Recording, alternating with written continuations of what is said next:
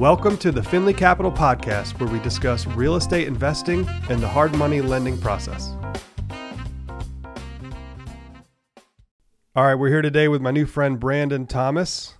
Brandon just completed a beautiful renovation in South Bend, Indiana, 1930 Portage, and today we're going to talk about it. So, thanks for coming on, pal. Yeah, thanks for having me. Excited to uh, share some stuff.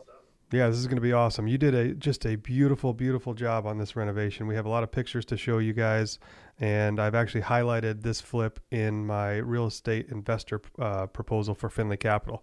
So that's uh, one of the inve- one of the renovations that the investors get to see and and take a look at to see the proof of concept. So I was really excited to go through the numbers and then ask you a bunch of questions about your experience renovating this property, so our, our pals listening can get a little bit of insight as to what it's like to do a renovation like the one you did. Yeah, let's do it. All right. So you purchased this property on July 23rd, 2021. Uh, correct me if I'm wrong on any of this stuff, but your purchase price was 75,000. Yep. Your initial scope of work for the renovation was about 32,500. Yep, naively. I, yep, rough, rough, roughly give or take. I came up with an after repair value that was pretty conservative in the range of about 153,000, which you were comfortable with that number knowing that you'd probably be higher than that. Yeah.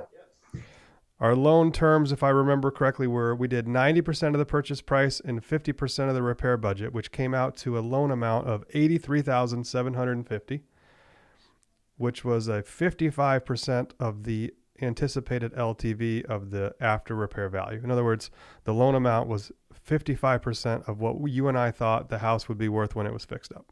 Yep. All right, so take us through it. Where'd you find the deal? Yeah, so this was a deal that uh, came from my direct marketing. Um, I I do some wholesaling. Uh, I'm also a broker, um, but this was a text message campaign that I had sent out um, in the early spring and um, the guy called me back right away. I sent the blast out and got a phone call from Illinois. Um, and usually those are pretty good leads when they call you right away. And uh, he just wanted to hear some more information. The guy uh, was a nice gentleman who was uh, looking over his mother, elderly mother, who was living in the home. Home was in disrepair. Uh, she was having issues with the stairs. Um, I could tell right away that he was a relationships guy. You know, he was really concerned about making sure his mother was taken care of. And uh, this was not a quick deal. This wasn't like uh, got on the phone and went and sold it. You know, I had to schedule probably five or six follow up calls with this guy, like a scheduled time to call him, and we and then we would talk. And finally met with him in person. And then he had a couple other offers, and he actually uh, didn't take my first offer, and then called me back about a month and a half later, um, and said that he had some other offers, but they were kind of pushy, and he liked the way I did business, and uh, we came to an agreement on on terms, and um, that's that's how we finalized the deal. So it wasn't an easy process to find the deal. That's always the hardest part, right? And the flipping process is is getting the deal. So uh, this one was a good lesson in perseverance, and uh, we got it got it locked up in July, like you said, and um, yeah, as we go through this, I'm going to ask you a bunch of questions just because I'm so curious as to how this goes down. So I hope you don't mind. But the first question I have of many is can you share with us what the text message campaign sounded like, roughly? Just an idea?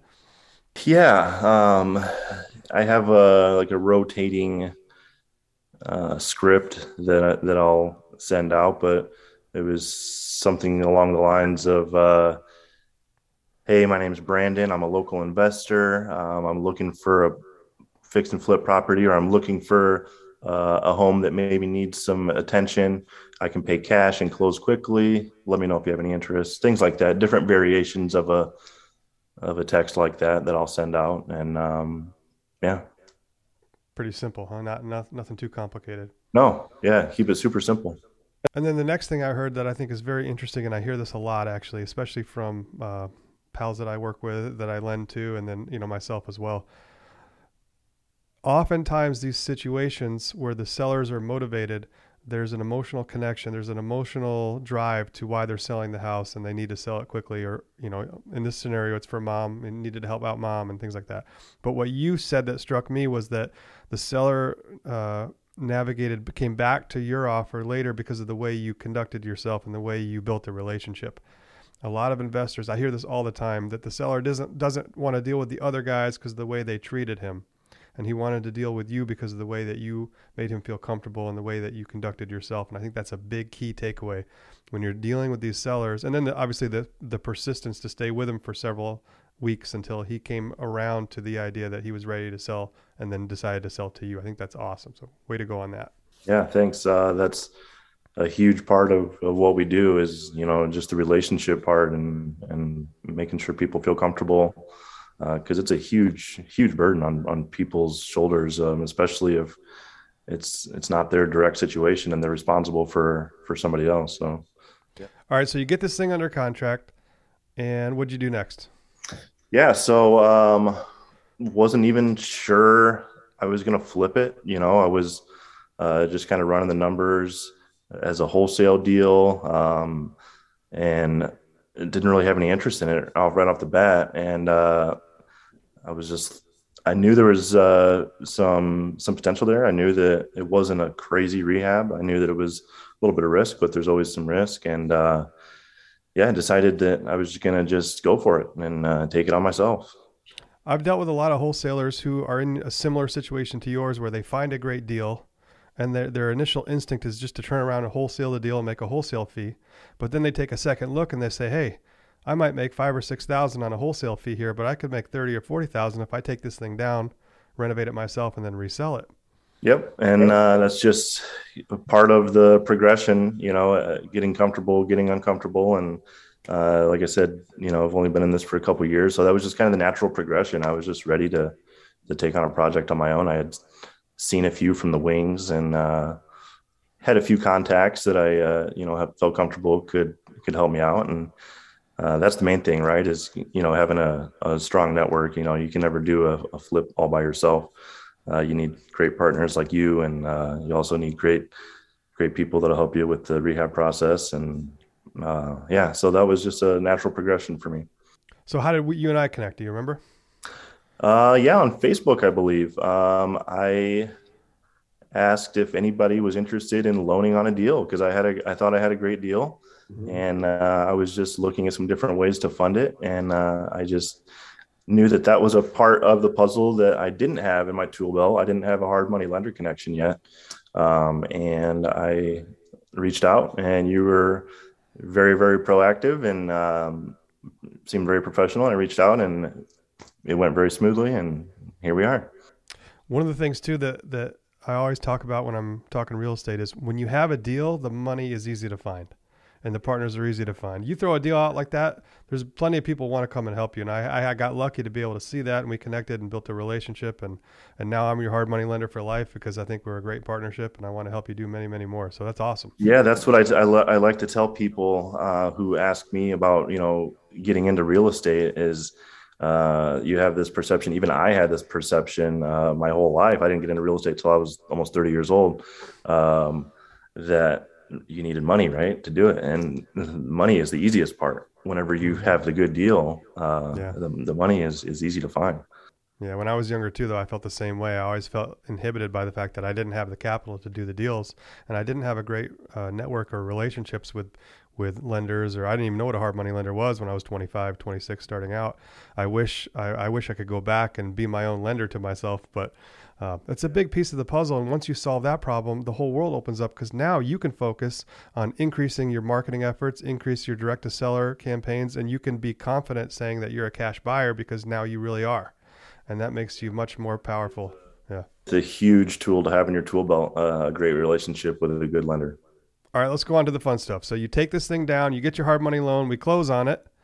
Now it's day one. What happened next? Yeah, uh, a lot of not knowing what to do. Right, I got this house, and I had a, you know, luckily I had a, a good mentor uh, walk the property with me, and uh, he gave me a, a, couple of good contacts to reach out to and uh, get some quotes put together for a for a full rehab, and it didn't go smoothly. You know, the first guy that he recommended to me. Um, just basically said no i don't want to do the job like he came and looked at it and like mm-hmm.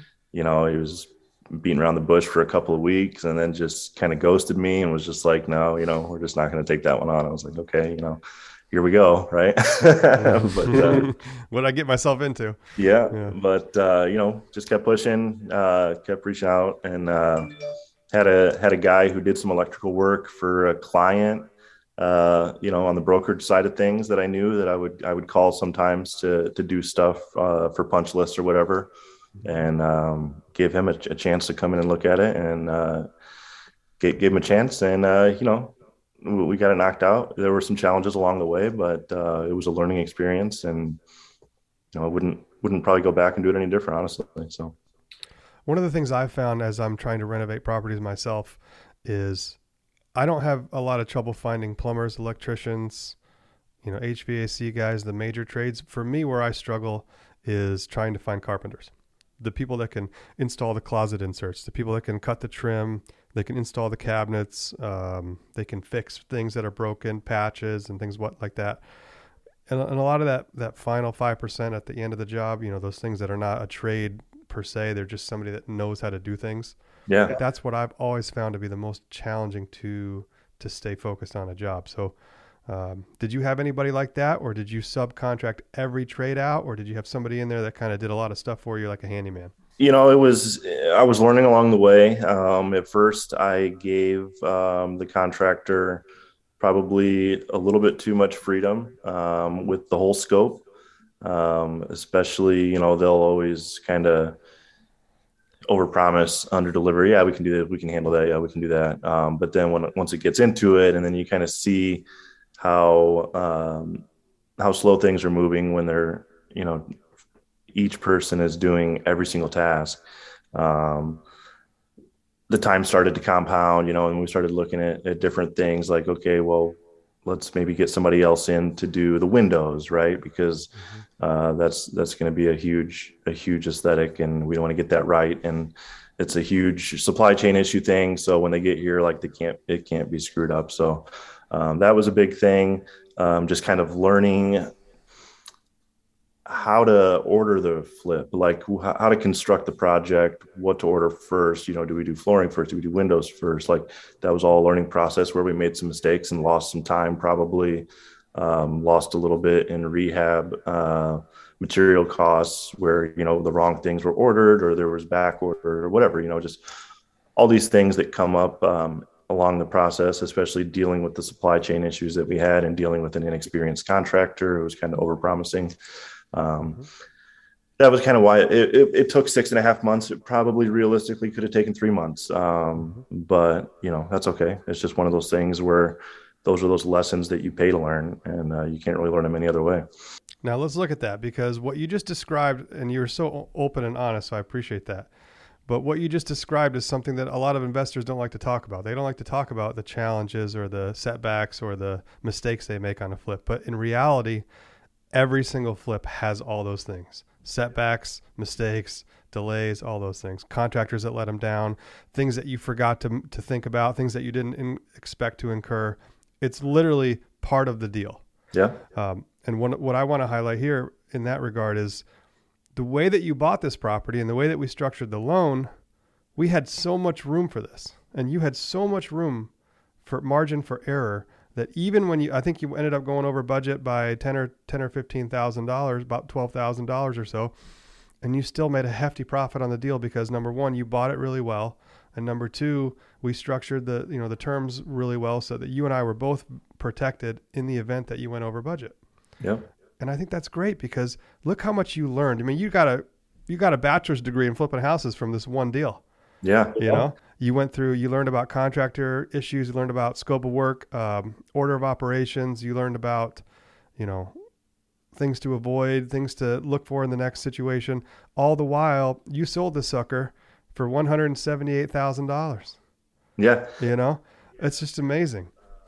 And and that's kind of that gut feeling I kind of had to pull the trigger. Like you don't always have that confidence to pull the trigger, but um, this one I just I just had a feeling that I knew I was going to make the mistakes. That was like, you know, you include this 10% buffer or whatever on paper, but um, you never know what that unknown variable is going to be. But I knew we were going to run into obstacles, but I, I was confident that uh, there was enough meat on the bone to to take on some challenges and, and and learn. So yeah, it was exactly like you said. It was it was just like paying tuition to get my bachelor's degree and uh, a full rehab with the supply chain issues and uh, contractor issues. So except this time you got paid instead of doing the pay.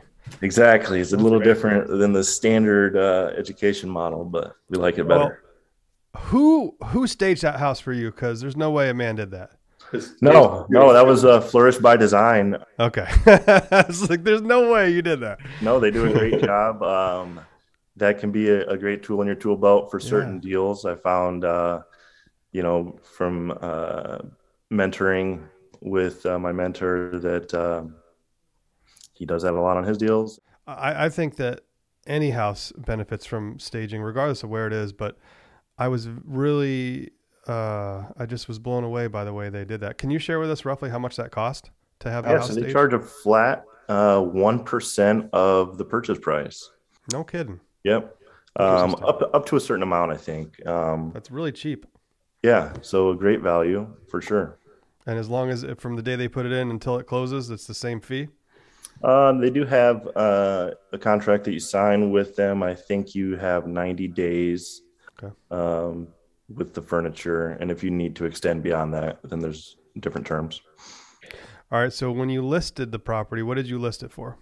So we listed it for one seventy nine nine. Um, I had initially gone in thinking that we were going to list it for one sixty nine nine. Mm-hmm. Why'd you change your mind? Just curious. Uh, well, uh, just market knowledge uh, accumulated, you know, from the time the deal started to the time the deal was ready to be listed. You know, it took six months and looked at some comps and uh, was just confident that that we could get that. And uh, we did have a appraisal come in at a little bit under the purchase price. Um, we actually had a we had it under contract for 183, um, but uh, the appraisal came back at 175 and we ended up landing at about 178 but uh, so the buyer paid cash for the difference a little bit and you and you conceded a little bit too to make the deal happen yep Cool. Yeah, it was worth it. Um, we were happy. Exactly. We weren't going to get greedy. Um, we were happy. So, what's your next step now that you've completed a an entire buy, fix, and sell flip rehab? What's your next move? Uh, so I taken on more. Um, I have one that's going to be ready for the market next week. It went a lot faster.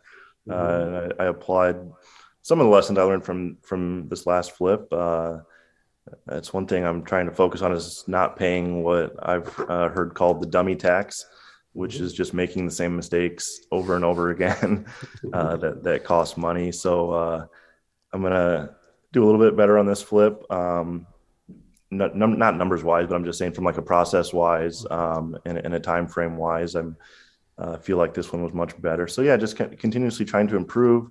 Um, looking at uh, doing some some more flips, but uh, got some other projects on the horizon too that I'm excited about. Maybe doing some new construction. Um, yeah, so well, that's great. Congratulations, and uh, thanks for sharing this story with us today. Look forward to seeing what you do in the future and trying to be a part of it. Hopefully. Yeah, thanks, Logan. Uh, looking forward to it, and we'll be in touch soon. Sounds good. Go get them. Yep. See you, Logan.